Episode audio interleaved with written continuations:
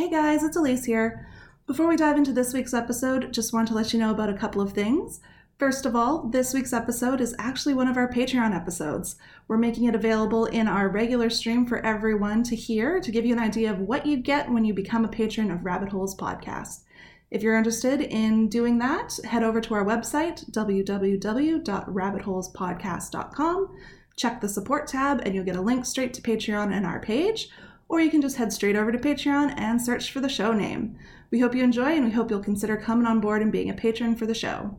The other thing to let you know is that February is going to be a very special month for Rabbit Holes Podcast, and that's because we're calling it Friends February.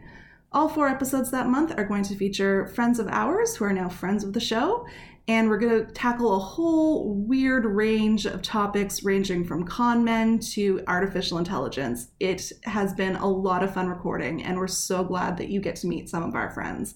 So, stay tuned for that. Make sure that you subscribe to the show on iTunes, Stitcher, Google Play, or wherever it is you're downloading this podcast from, and that way you'll never miss an episode. So let's dive into the show. Bye, guys.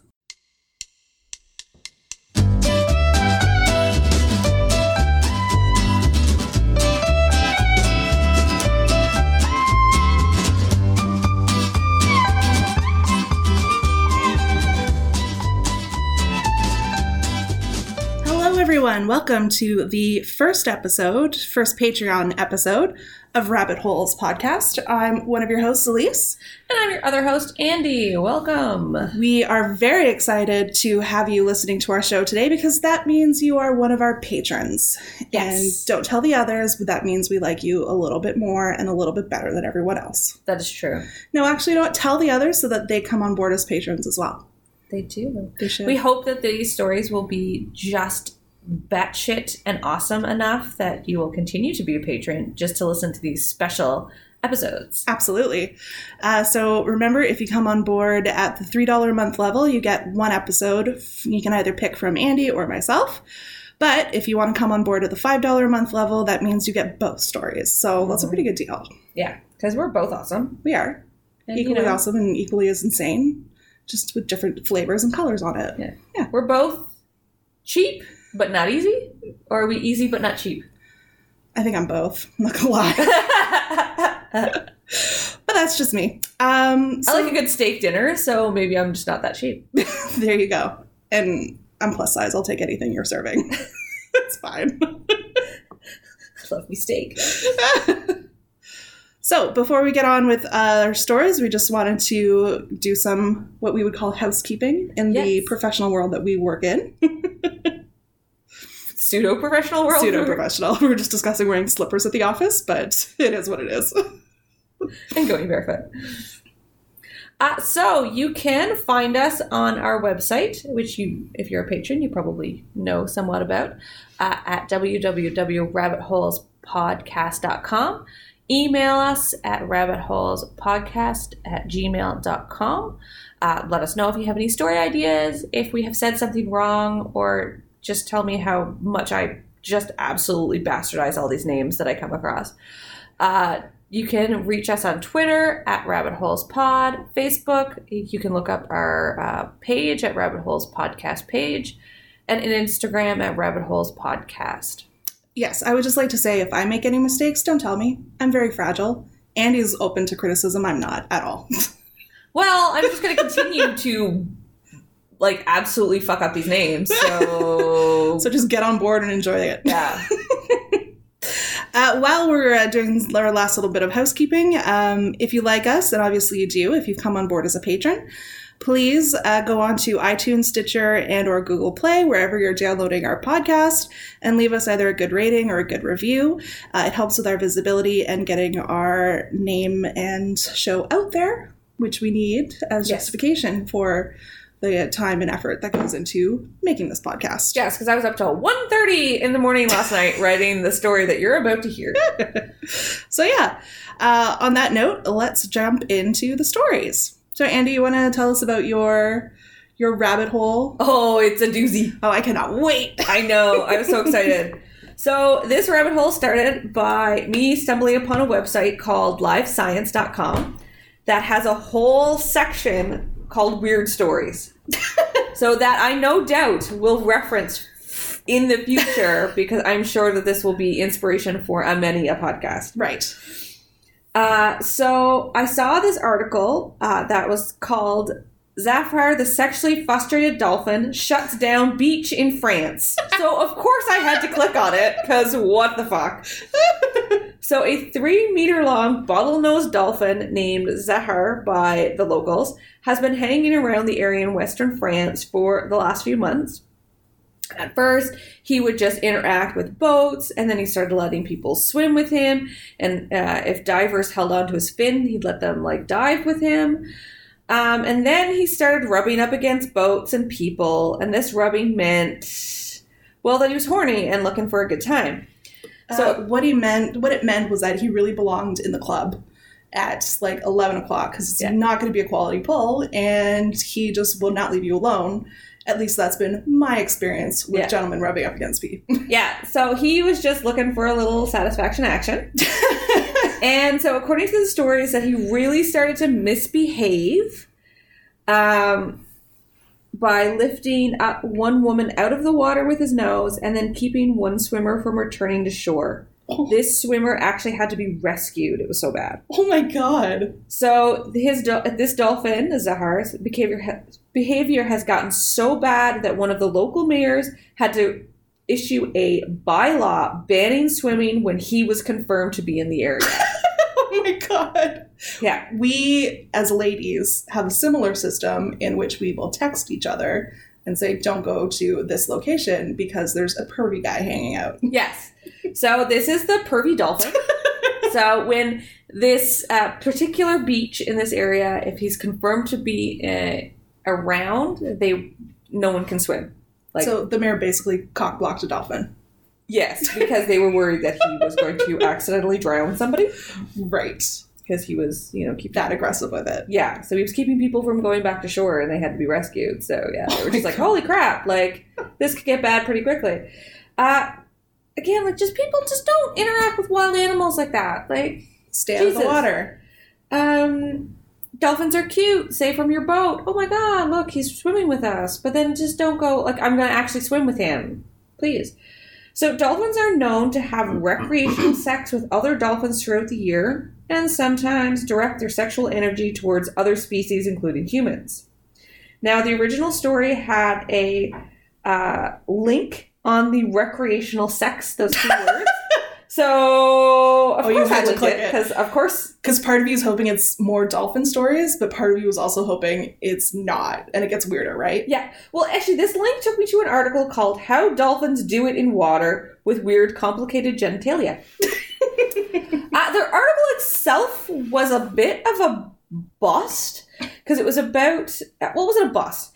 Uh, it, so the article wasn't at all about how dolphins have sex just because they feel like it, but more about some researcher researcher from Dalhousie were trying to figure out how dolphins have sex underwater. So apparently, marine mammals are known for their twisty, curvy vaginas because they have to keep seawater out of the uteruses and they have sex underwater, so they don't want like water to get pushed in there, which is like I am learning so much right now. I know. Lots is known about the male reproductive system, but shockingly, not that much is known about the female Not just in dolphins. not just in dolphins. So these researchers removed the reproductive tracts from some dolphins and harbor seals that died of natural causes. They created molds of the vagina with silicone so they could understand its shape. Then they froze the vaginas, Okay. and I assume the penises. Once they were ready, they thawed the vaginas, pumped the dicks full of saline, put the two together, and gave it an old CT scan to see how it all fit. Wow. Somebody, I would just like to point out, got funding to do this.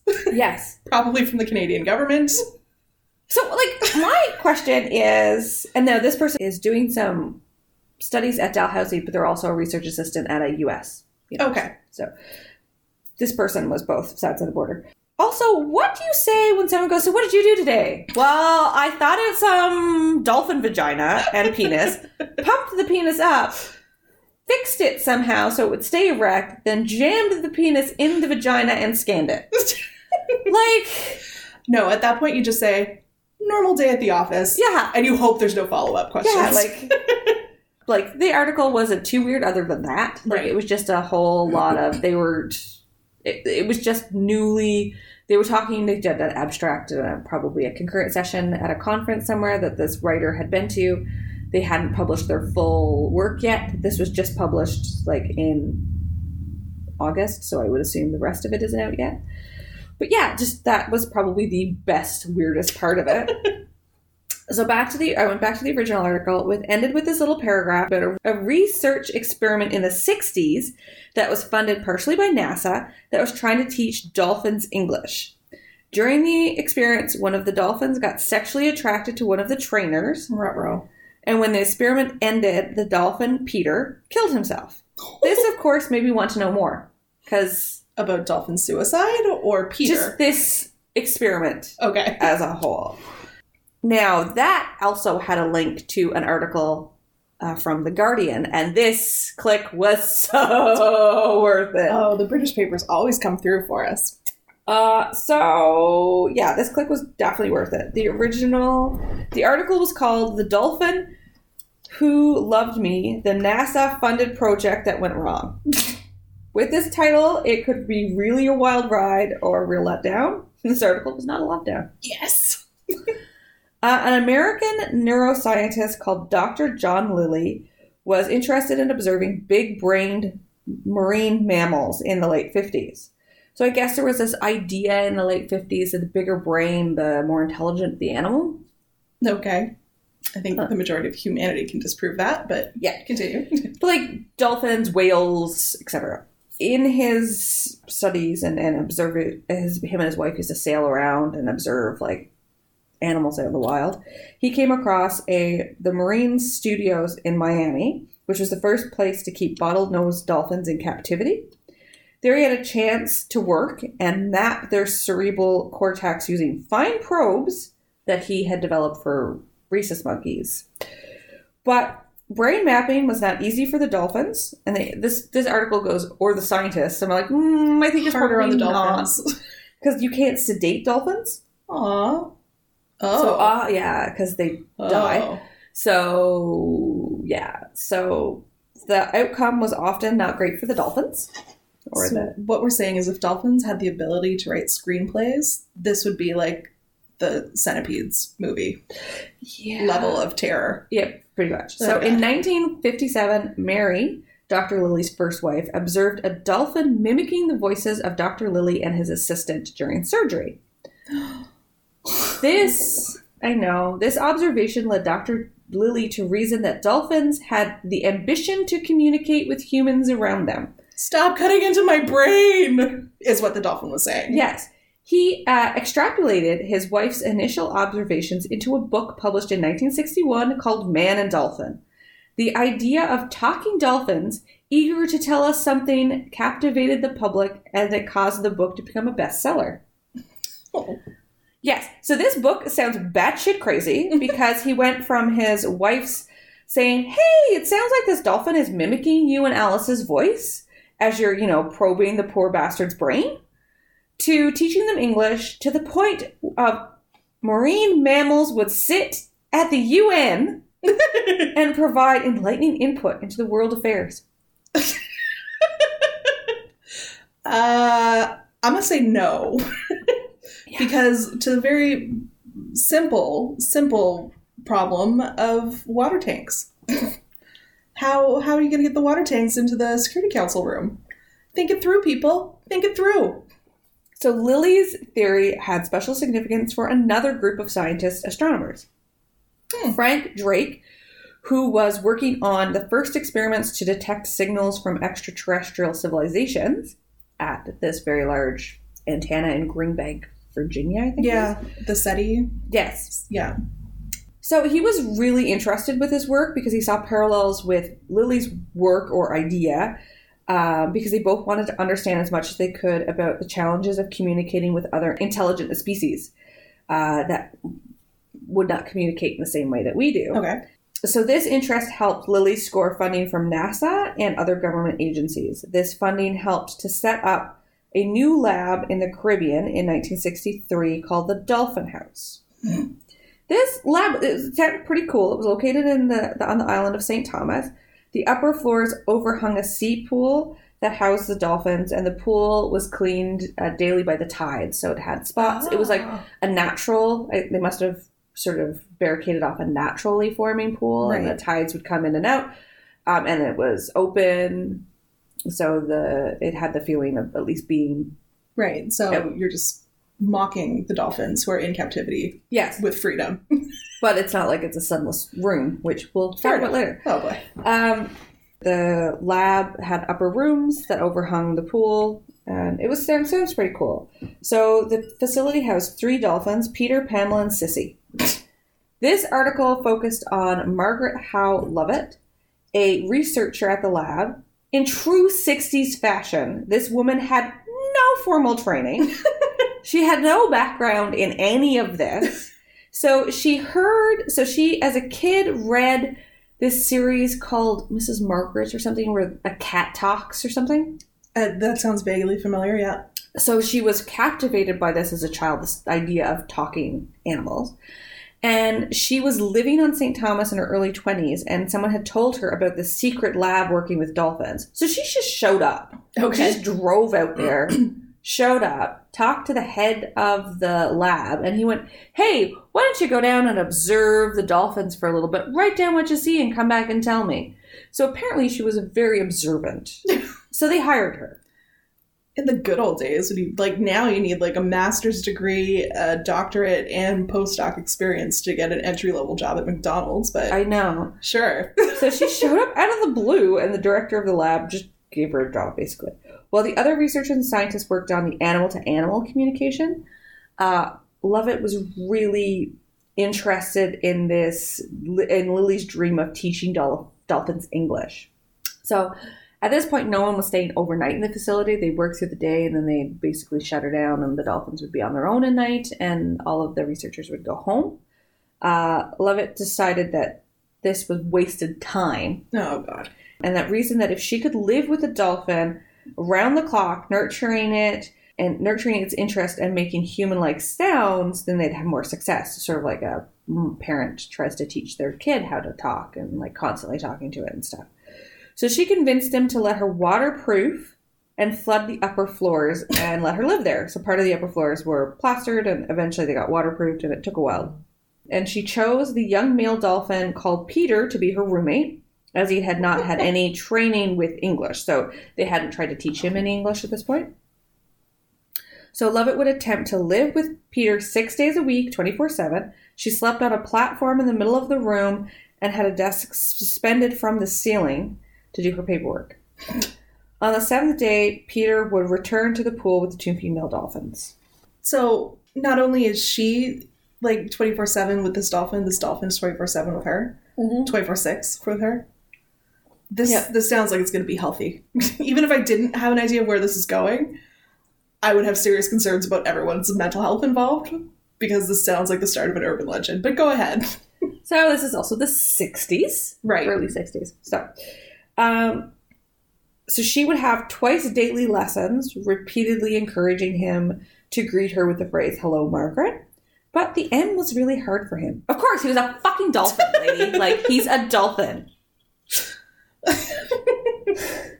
so uh, it turns out that NASA was more interested in having dolphins teach humans dolphinese, okay like or sort of like understanding The squeaks, how, yeah.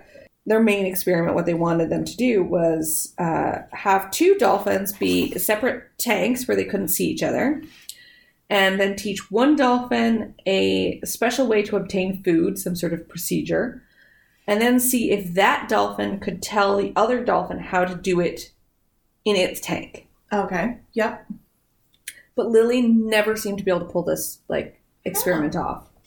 Um, so Lovett was, however, encouraged to continue trying to teach Peter English. However, the dolphin being a randy bastard was getting in the way. At first, they would send him downstairs to visit the ladies once a week. those poor ladies I know, but that got disruptive to the lessons. Apparently, also probably not very easy to just cart him downstairs. Um, and it was starting to get not often enough for his urges. Oh boy. So Lovett started to give the dolphin hand jobs. Oh god. I allowed that, she said. To her, it was scratching an itch so they could both get back to training. However, according to her, it was a precious thing carried out with great respect. It wasn't sexual on her part, sensuous perhaps, Ugh. but it made the bond closer. That's worse. Not sexual, but sensuous. It's just worse. It was all innocent until Somebody This- realized she was committing bestiality and got really sick and nauseous over it. no. So this this all of this experiment happened in the early '60s, but apparently a story appeared in Hustler in the late '70s about the experiment. The article was in the sex play section and Oh. called Interspecies Sex Human and Dolphin and had a wonderfully wonderful drawing of a dolphin having sex with a woman. Ugh. Lovett. Purchased every copy she could find, but the story was out there and continues to circulate to this day on the internet. Uh, as we're talking about. Slash this podcast. Um, so she finds it a bit uncomfortable, she admits, but also says that that was not the point nor the result of the experiment, so she doesn't let it bother her. But point out she did go to every store on the island, which apparently at the time was only two in the early 70s, that had Hustler, and bought every copy. she should feel bad about it. like, I'm sorry, but ew. That's just ew. Yep. Although there are like vets that do it for insemination purposes and stuff, but really, they're, yeah. they're not doing it because they want to try to teach the horse to speak English and his- Right. Basically, she's rewarding. She's trying to reward him to like. It, it's like when you give your SO a uh, handy or a blowjob because he emptied the dishwasher. Yeah. Like, it's positive reinforcement. and then something else other than the horny dolphin started to disrupt the experiments. Can you guess what it was? Remember, it's the early 60s? and they're in the Caribbean? Cuba? No. It was drugs, mainly LSD. Oh. So Dr. Lilly was a big self-experimenter of course. with LSD. Now, the book makes more sense. Yeah. All of this makes a whole lot more sense. Yeah. Again, it's the 60s, and the government gave a bunch of researchers the ability, including Dr. Lilly, to use LSD in his experiments. So, of course, he started shooting up the dolphins with it. Oh my god. And much to his annoyance, it doesn't seem to have any effect. Other He- than making the dolphins really high? No, they didn't. Not even that? Not even that. oh Dolphins boy. did- so he tried many different ways to get them to react, and nothing. According to the vet uh, at the time of the facility, Andy Williamson, different species react to pharmaceuticals in very different ways. So this can be very tricky. Like a horse tranquilizer could actually make a dog super hyper, Right. just because how they metabolize the ingredients Right. differently. Or it makes a whole bunch of club kids really Yeah. party down. So, uh, Lovett was not in favor of injecting the dolphins with LSD, so she managed to convince Dr. Lilly not to inject Peter. But as a woman in her 20s with no standing in academia or the world of research, she was powerless to stop him from injecting the other dolphins. Which she has said, like she didn't, she wasn't for the drug experimenting. That's where she drew the line. Yeah, that's where she drew the line. Handy, she was okay with. LSD, which might like alleviate some of the mental constraints this poor dolphin is under. No. By autumn in 1966, uh, Lilly Lilly's interest in the speaking dolphin experiments was dwindling, and according to Lovett, it didn't have the zing of the LSD studies, and in the end, her project was canceled, which was fine because the her experiment was only supposed to last six months anyway, Okay. And it was sort of at the end of uh, at the end of its lifespan. In the end, Lilly's cavalier attitude to the dolphins' welfare was his downfall, making the lab's director leave and his funding cut. So, after the six month live in experiment was ending, the lab was closed and the dolphins were shipped to Miami, Lilly's other lab.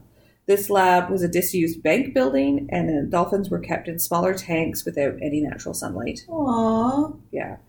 So in that environment, as you can imagine, Peter deteriorated quickly and after a few weeks killed himself. I know that sounds really dramatic, but apparently dolphins have to actually think about breathing.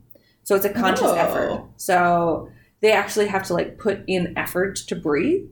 So if life becomes unbearable, they just take a breath, sink to the bottom, and don't take another breath. So they actually can kill themselves. This whole last paragraph of your notes was just all over the place. Bonkers. And I'm gonna need a minute. Go back up to the top. What was the first thing? First part of that last sentence.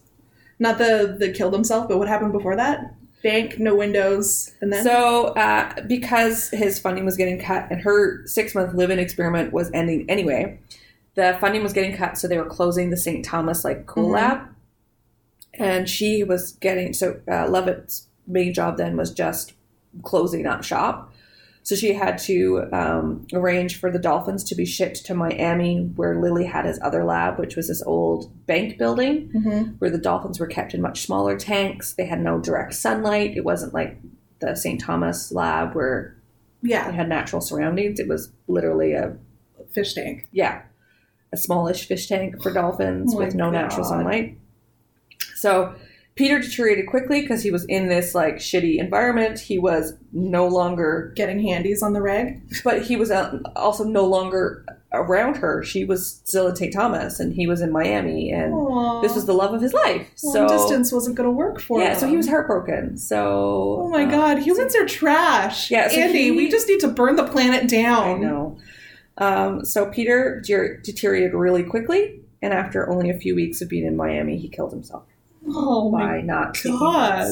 Yeah, so dolphins had to think to breathe. So yeah, Oh my yeah, we need a new plague. Let's just we need to start over. Burn it to the ground. Uh, the vet at the time put it down to a broken heart because he was separated oh from Lovett. God.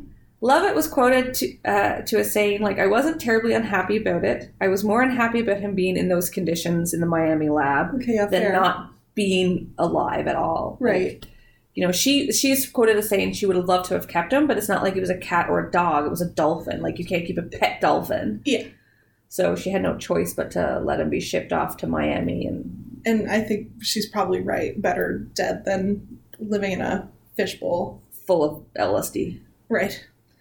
So hopefully, at some point, you said to yourself, "Jesus, the '60s were crazy." Oh, and shooting up an animal or other creatures with drugs is insane, and at least that doesn't happen now. well, You'd be wrong. yeah, I was gonna say. So I was reading because, of course, I went. This doesn't happen now. It does. so I was reading a story released last week about an octopus, or, or in early September, depending on when you're reading this, um, about giving octopuses ecstasy to see if they become more social. right. So, octopuses are solo creatures and avoid other animals and especially other octopuses unless they're mating. If they come across other octopuses, they can be very aggressive and actually kill each other. Um, but octopuses are also smart and clever. They get Mhm. into tanks, etc. So, scientists gave them ecstasy to see if they would try and interact with other octopuses more. You know why that's a really, really bad idea? Because they'll get handsy with eight hands. Hi-oh! The octopuses were placed in a tank that had a chamber which another octopus was in a cage in because they didn't Okay, want like they yeah. wanted to make sure yes, yeah. but safely. Yeah. The octopuses that were high spent more time around the cage trying to hug it, trying to give it like octopus's kisses. So this is really abnormal behavior outside of mating season. Okay. So I guess that this was a small study. It was only done with four octopuses, but I guess this study was that if their findings are confirmed by a larger study with more controls, like more octopuses, more like a group of Mhm. non-high and a group of high controls, etc., that it might help understanding how psychiatric drug therapies affect humans. Wait, we still have questions about what E does?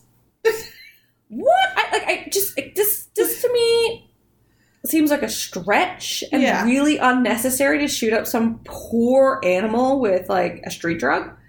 Like I'm, Yeah. I'm okay with like I'm not great, but I'm okay with like animal testing on say like a new cancer drug, like mice and stuff like that. Mm-hmm. But I am not okay with unne- like seemingly unnecessary research. Like, really, what is this going to tell us? I was gonna ask, like, what's the practical application for there is knowing that? apparently no actual practical application.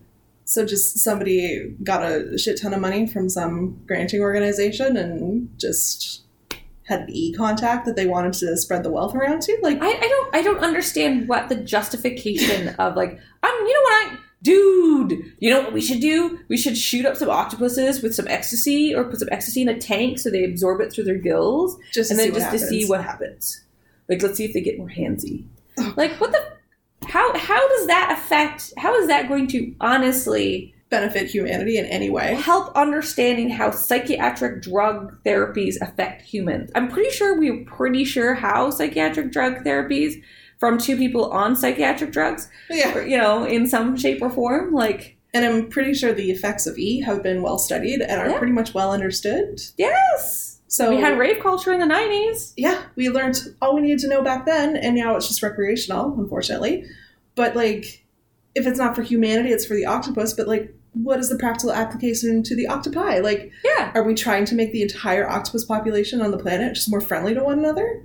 Yeah. Are we going to start dropping E in the ocean? Can we like, start with each other first? Like, Yeah. let's let's fix humanity's problem with one Maybe another. start giving us Ollie so we're a little lower handsy. I mean, come on. Apparently, handsies is the term of the day here. So to recap, uh, humans are trash. Uh, the '60s were wild. hmm Apparently, uh, dolphins can become sexually attracted to humans and very disruptive, as this Randy dolphin shutting down beaches in France can testify. If you ever want to see a really interesting Hustler article, I would look up the interspecies Yeah. we- sex dolphin and human. when you said she went out and bought all the articles, I was like, or all the magazines with that article, and I was like, man, like, how much money did she have? And then to only find out it was just two magazine stores on one little island, I'm like, oh, so it's out there. Yeah, We're good. They, she was just trying, think, trying to like keep her neighbors from like Yeah. discovering this, but it was out there anyway. They never taught Peter how to speak English, as far as I could tell. Color me shocked. I know. Um, and really, they never reacted to LSD, so the poor bastards got drugged up for nothing. Mm. They never got anything good out of it. Those poor dolphins, I felt so bad. Also, they got probed without being sedated. Which, Like, I didn't even, like, I couldn't manage to have two babies without drugs, so I can't imagine how my brain probed. Like, it just really brought me back to, like, those Canadian heritage moments about Burt Toast. yeah. Like, but that dolphin was probably going, Burt Toast, bitches, Burt- Burt Toast! Bird toes, please make the bird toast go away. If you don't know what that means, it means you are either a new Canadian or an American, and uh, we feel sorry for you. Yes, because you should probably YouTube Canadian Heritage Moments Burt, Bird toast. And then YouTube uh, Canadian commercial house hippo, just for fun. just for fun. Yeah. and that is my rabbit pool, uh, rabbit hole, rabbit pool Well, I mean, we're sexually frustrated dolphins, and um, women who give them handies for science. for science. For 60 science. I'm not sure how sciencey that is. and now, Elise, for your story. For my story, um, I have a caveat to start off to say if you haven't figured it out yet, listening to all of our episodes, uh, that I am a proud feminist. Uh, in fact, I'd say I'm almost rabid in my feminism. As- not a feminazi. but not a feminazi. I was just going to say, feminazis are out to crush every man and make sure that women are the superior and ruling gender and have no time for men. I just think we should be equal to men, and I have no time for them personally, but I understand that there's a place for them in society, preferably a quiet place. But that's just me. That's just me.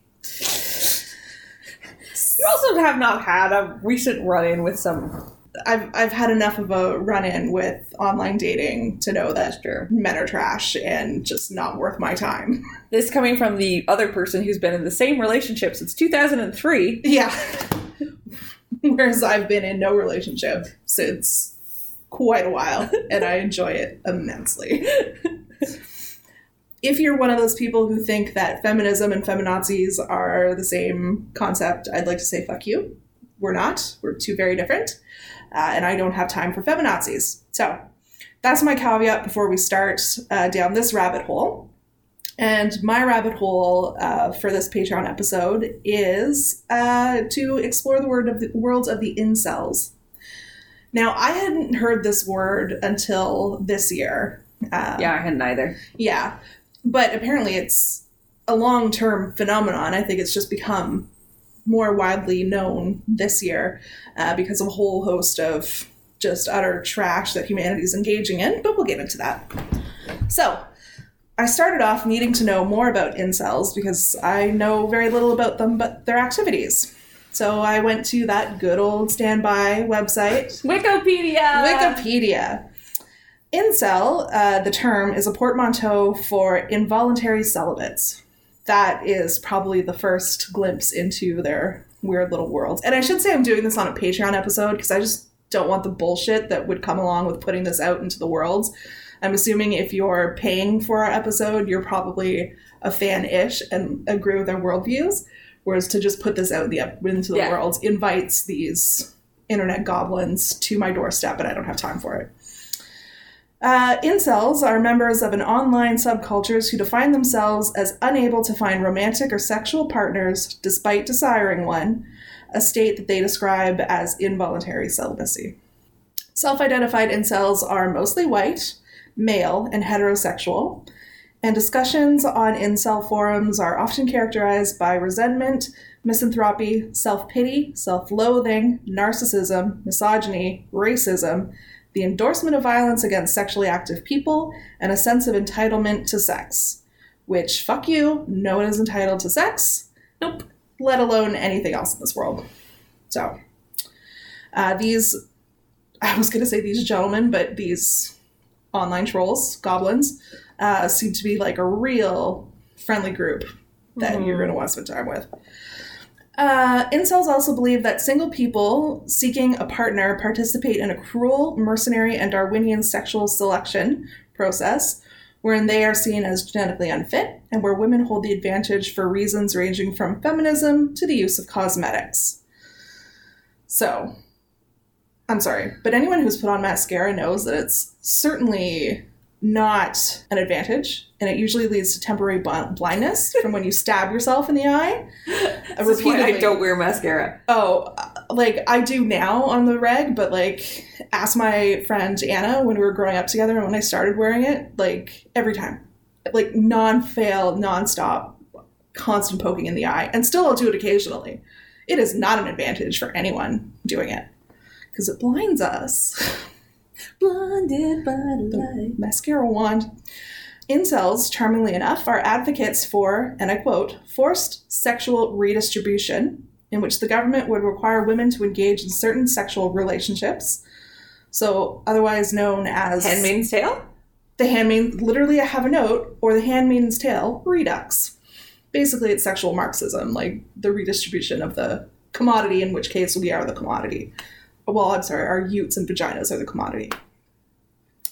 The southern Try to come at me like that and I'll cut a bitch. Oh, I'm just gonna yeah. say. big time. The Southern Poverty Law Center ha- added them to their list of hate groups for being part of the online male supremacist ecosystem. I have donated more money to American political causes in the last 18 months than I have to any Canadian political cause ever, including the Southern Poverty Law Center. So if you have a few extra dollars to spare, I highly recommend you head on down to their website and give some cash. or, you know, to us, and we'll do the good work on your behalf members of this online amorphous community uh, have been responsible for four mass murders in the US since, well, not in the US, but in North America since 2014. I'm not going to name these people. Uh, I will name their um, kind of the, the name given to these events because I think the victims need to be uh, acknowledged and honored for basically a sacrifice they had no part, they shouldn't have had a part in. Uh, in 2014, there was the UCSB killings. 2015, the Umpqua Community Center, or sorry, Community College shooting. 2018, the Parkland shooting. Uh, and then in 2018, we in Toronto, or we in Canada, had the Toronto van attack. These are all committed by men who at some point claimed um, alliance or community with the incel group. Oddly enough, the term was co opted from a very innocent place. Uh, in 1993, a Canadian college student put on her website um, that she was engaged in um, a lifestyle of involuntary celibacy. So it was a woman and a Canadian who first started talking about incel, and that's where the term came from.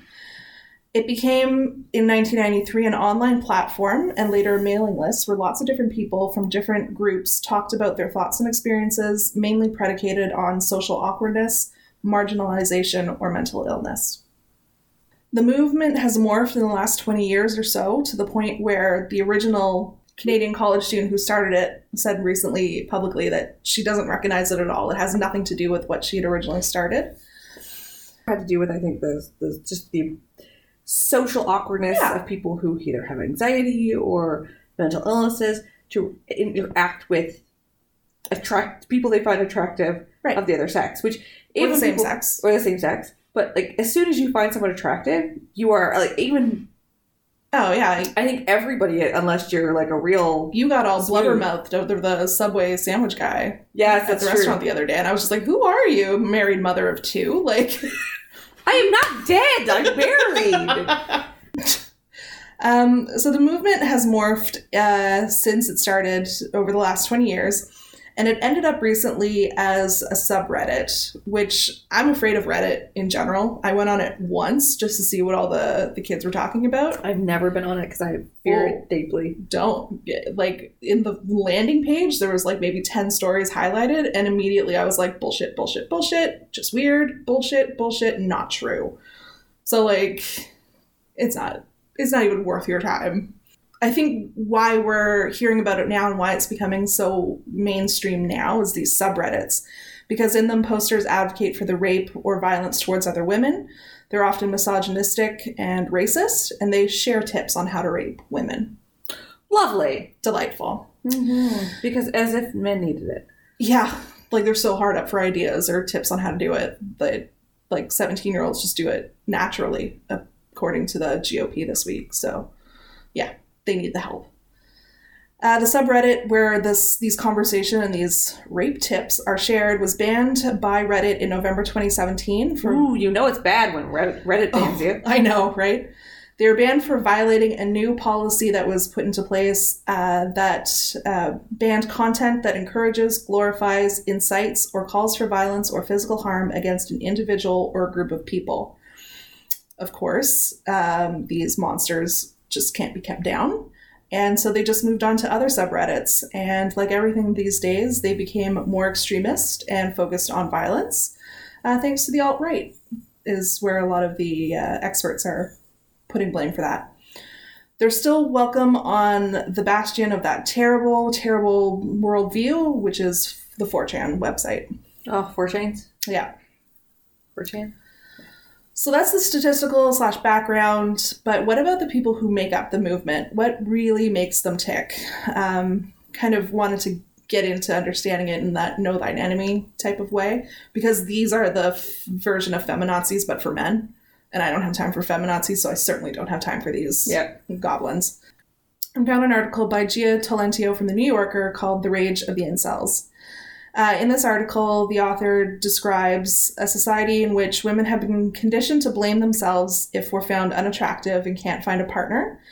But that same society teaches men to blame women as if they can't find a partner as well.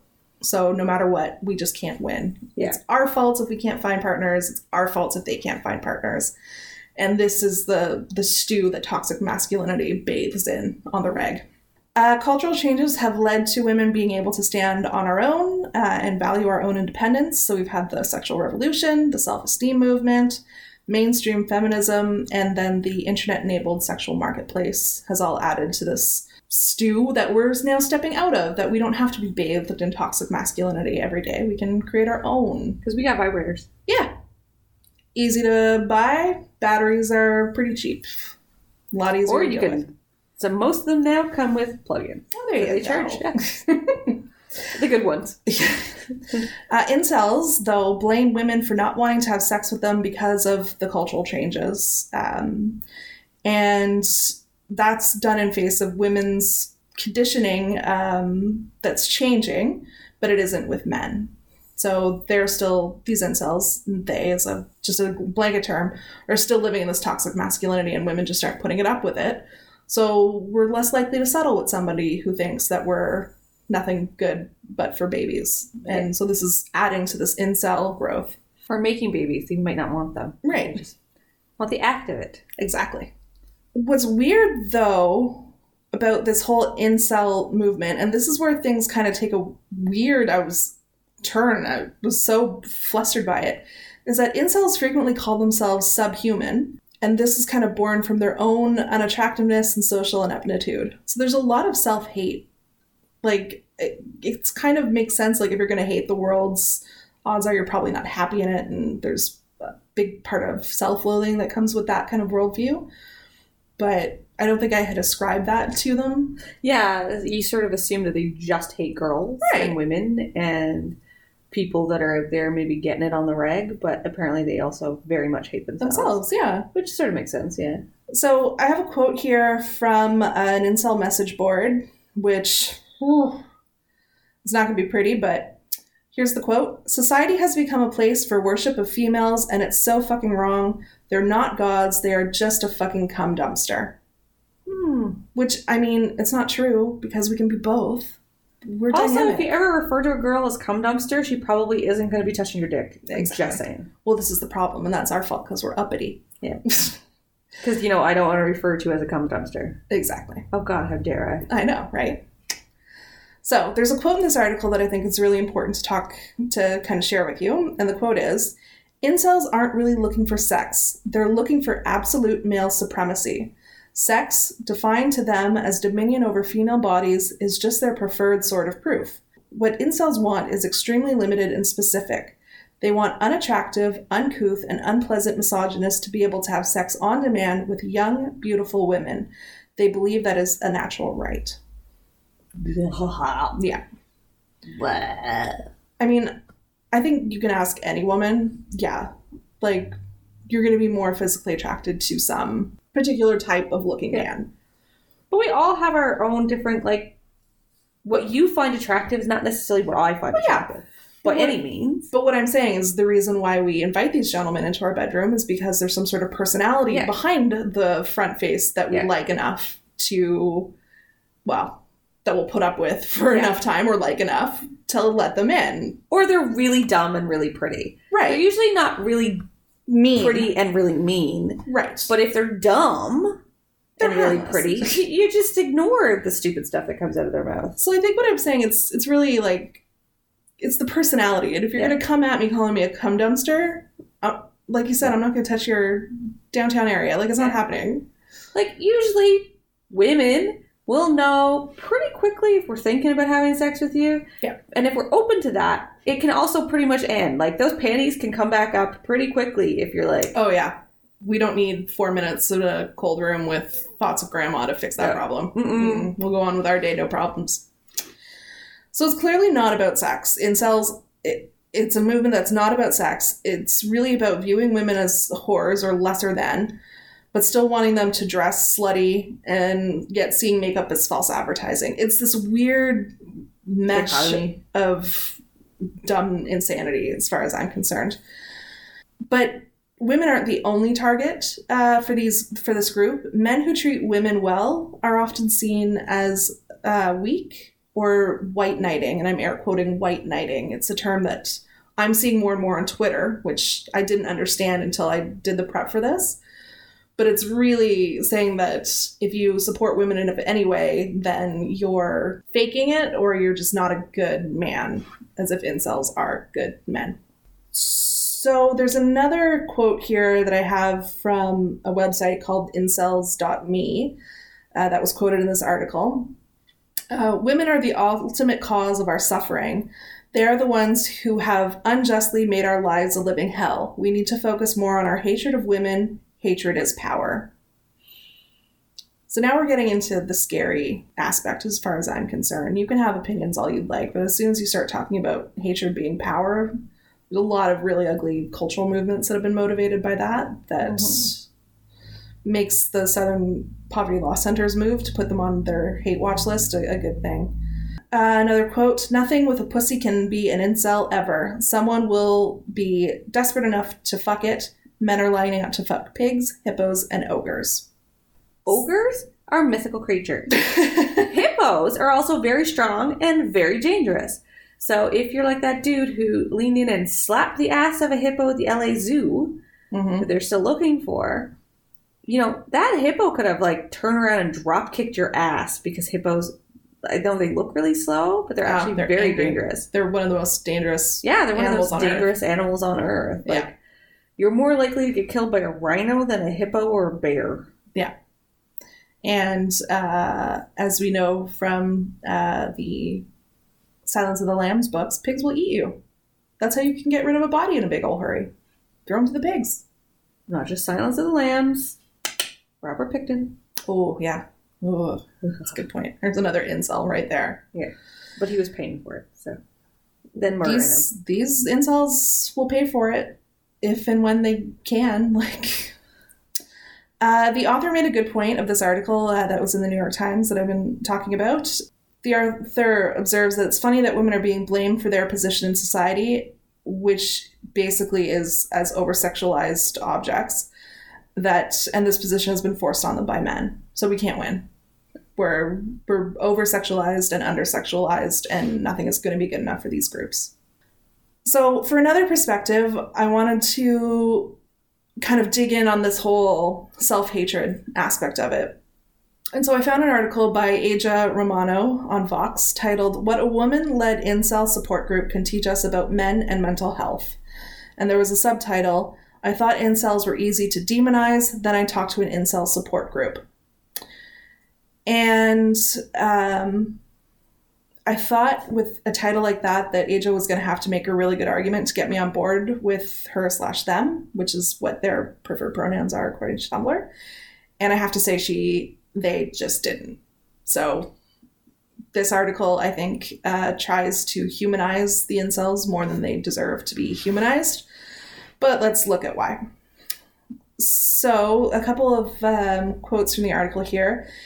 Incel culture is inherently built around the rejection of the idea that one's unhappiness can ever be remedied. These incels have are hopelessly upset. Like even if tomorrow we entered a handmaiden style, They're still never going to be happy. yeah, they're always going to want of Fred's actual handmaiden instead of their own.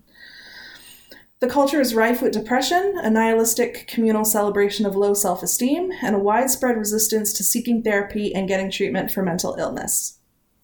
So, the main point of this article was to ask how to help these men before they're radicalized or lash out with violence, and uh, goes to the larger problem of how mental male mental health is viewed in society, which admittedly, mental health just isn't viewed kindly in society. It's not And it's, viewed it's even worse with men. Yeah, for sure.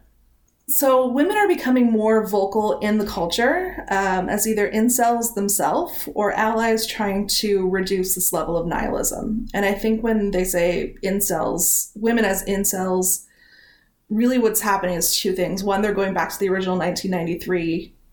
I'm socially awkward. It's just not for me because of that. And the other side is I am actually an alt writer, and this is just the loudest alt right group at the moment, so it's the one I'm going to stick my hat with. Yeah.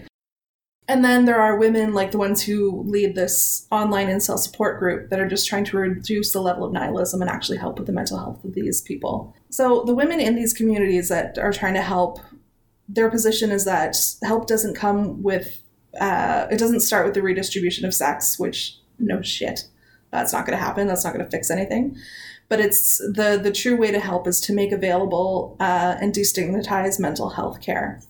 When help is offered, it's often seen as coming along with uh, ulterior motives or from a place of secret cruelty by incels, which is sad. But I mean, I think everyone Yeah. with certain mental issues might feel that way from time to time.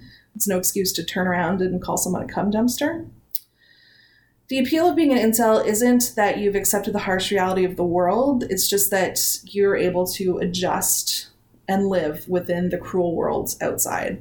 So you're the only one who sees the world as it truly is, which is a terrible place to try to find love and acceptance. Again, that's not an excuse to me. Like, so the sense of nihilism that kind of um, imbues the society, uh, causes incels to glorify suicide and encourage each other to, quote, stop coping. So, different people at different times have proposed possible solutions to avoid radicalization of incels.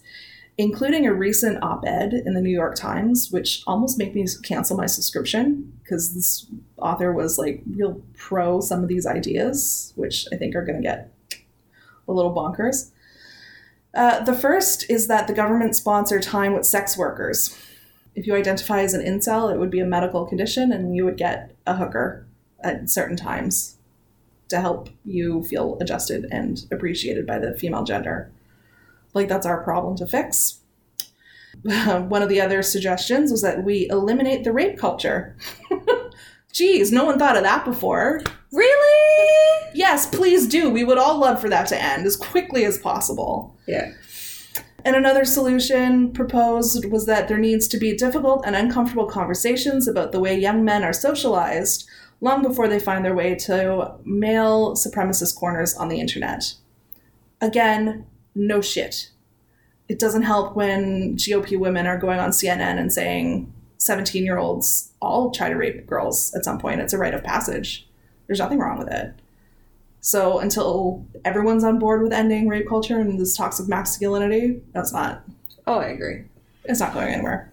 The article um, interviewed some people in the mental health field, including Matt Englar-Carlson, director of the Center for Boys and Men at California State University Fullerton.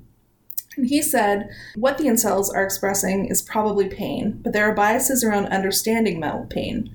We all get socialized to look at men's needs and not see them as critical. Nope, I reject this idea out of hand.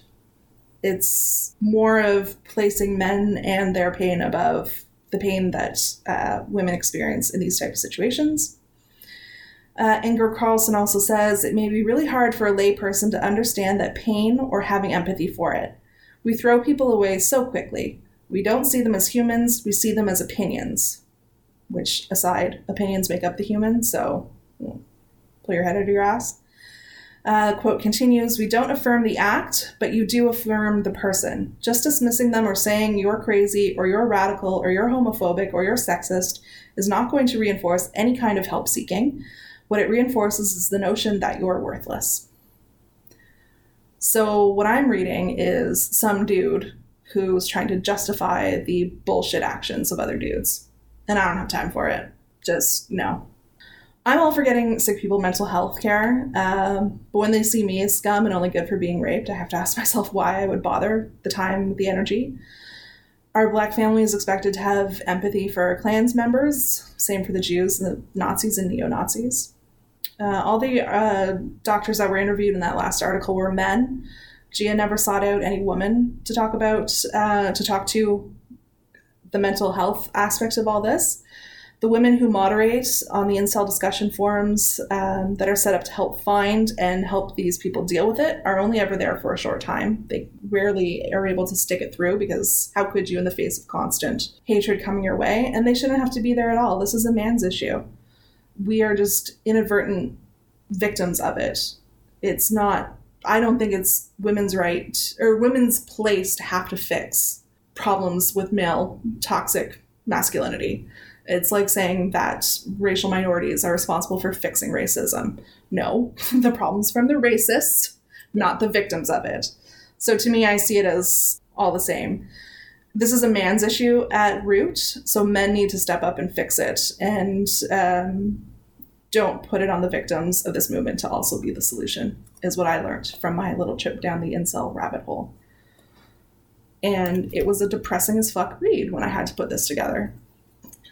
Wow, I'm really glad I led with uh, my story for those people who are the $5 and above. Yes, Um, the handies. from dolphins. To, giving Two handies. dolphins from dolphins. dolphins. That would be fun. Just little flippers. Um, but I think there's uh, Apparently, these incels would have been very uh, infuriated that these dolphins were get this dolphin was getting a handy and they weren't. exactly, So they would have dolphins on their rage uh, radars. exactly. Uh, but there is some um, a nice little parallel, I think, between your wild animals and my wild animals. Yeah, but they're all sexually frustrated. Yes. my, my dolphins were sexually frustrated. Uh, my I'm not going to call them my incels, but the incels are just uh, fucking animals who I think we should put into pools and left there. No handies for those. No handies for those guys, and they bring that on themselves. They could give handies to each other, I suppose. Ooh, There you go. there you go, gents. Try that out for size. If you weren't such like awful hate tanks, you'd probably be okay with that. But you're they're oftentimes homophobic as well. Of course they are. Of course they are. Ugh. Well, that was fun. That was a fun little trip down a interesting rabbit hole. Show notes will be on our website, or I guess. Yep. Yeah. Um, and then you can reach out and uh, let us know what you think on rabbitholespodcast at gmail.com. Uh, you can reach us on Twitter at uh, at Rabbit Holes Pod, Facebook Rabbit Holes Podcast page, and Instagram at Rabbit Holes Podcast.